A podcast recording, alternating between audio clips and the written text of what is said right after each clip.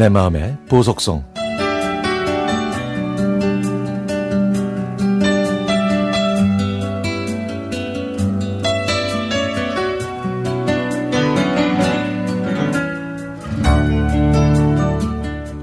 가을이 막 시작하던 9월의 어느 일요일 아침에 문자 메시지 한 통이 와 있었습니다. 돌쟁이 아기와 씨름하던 저는 점심때가 돼서야 그 메시지를 확인할 수 있었죠. 부고 고 이섭님께서 2021년 9월 19일 별세하셨기에 삼가 알려드립니다. 갑자기 어안이 벙벙해지면서 상쾌하던 가을 공기는 아득해지고 말았습니다.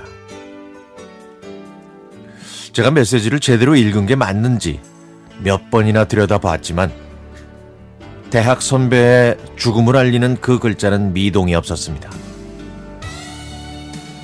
육아를 위해 직장을 그만둔 저는 1년여간 외출은커녕 친구들과의 연락조차도 힘들었습니다.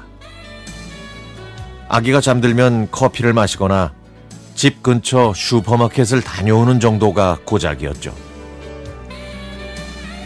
그런데 오랜만에 외출이 선배의 장례식장이었던 겁니다. 선배와의 인연은 15년 전 대학 졸업반으로 거슬러 올라갑니다.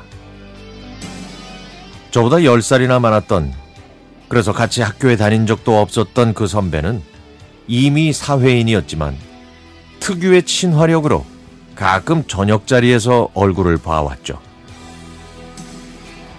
사람을 좋아한 그 선배는 이제 막 사회생활을 시작한 저와 동기들한테 밥도 잘 사줬고요. 저희의 고민과 투정도 진심을 다해 들어주었습니다. 첫 직장에서 고군분투하던 저와 동기들은 퇴근하고 선배와 자주 만났는데요. 겨울에는 낙원상가 근처에서 뜨끈한 아구찜을 먹었고, 여름엔 초계탕집 앞에 줄을 서기도 했죠. 응원하는 팀은 달랐지만 한국 시리즈가 시작되면 야구장에 가서 치맥도 참 많이 했고요. 그렇게 3년, 5년, 10년이 흐르고 언제까지나 옹기종기 모일 수 있을 것 같았던 그 시간도 서서히 흘러갔습니다. 모두 20대에서 30대로 대리에서 과장으로 각자 나이를 먹고 결혼을 하고 아이를 낳고 살다 보니 연락도 만남도 뜸해질 수밖에 없었죠.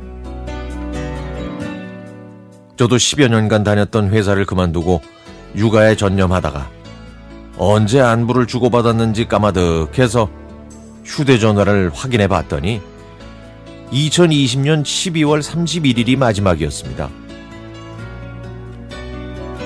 잘 지내고 계신가? 아이 코로나 때문에 출산한 줄도 모르고 지나갔네.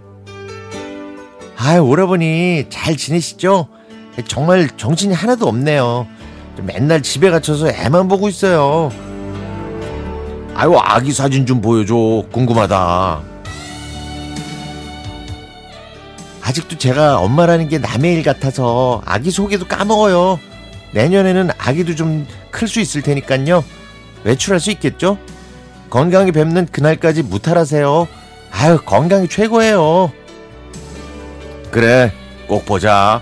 아, 다들 보고 싶네. 건강히 잘 지내고 있어. 믿기지 않는 마음으로 영정사진을 마주하니 그 침통한 마음을 말로 다 할 수가 없었습니다. 그간의 사정을 물어봤더니 선배가 몸이 안 좋아서 지난 여름 병원에 갔는데 이미 암이 온몸에 퍼져서 한 달 만에 부고장에 당도한 겁니다. 섭이 오빠, 뭐가 그렇게 급해서 인사조차 나눌 새 없이 갔나요? 마음이 아프고 미안한 마음이 가시질 않네요.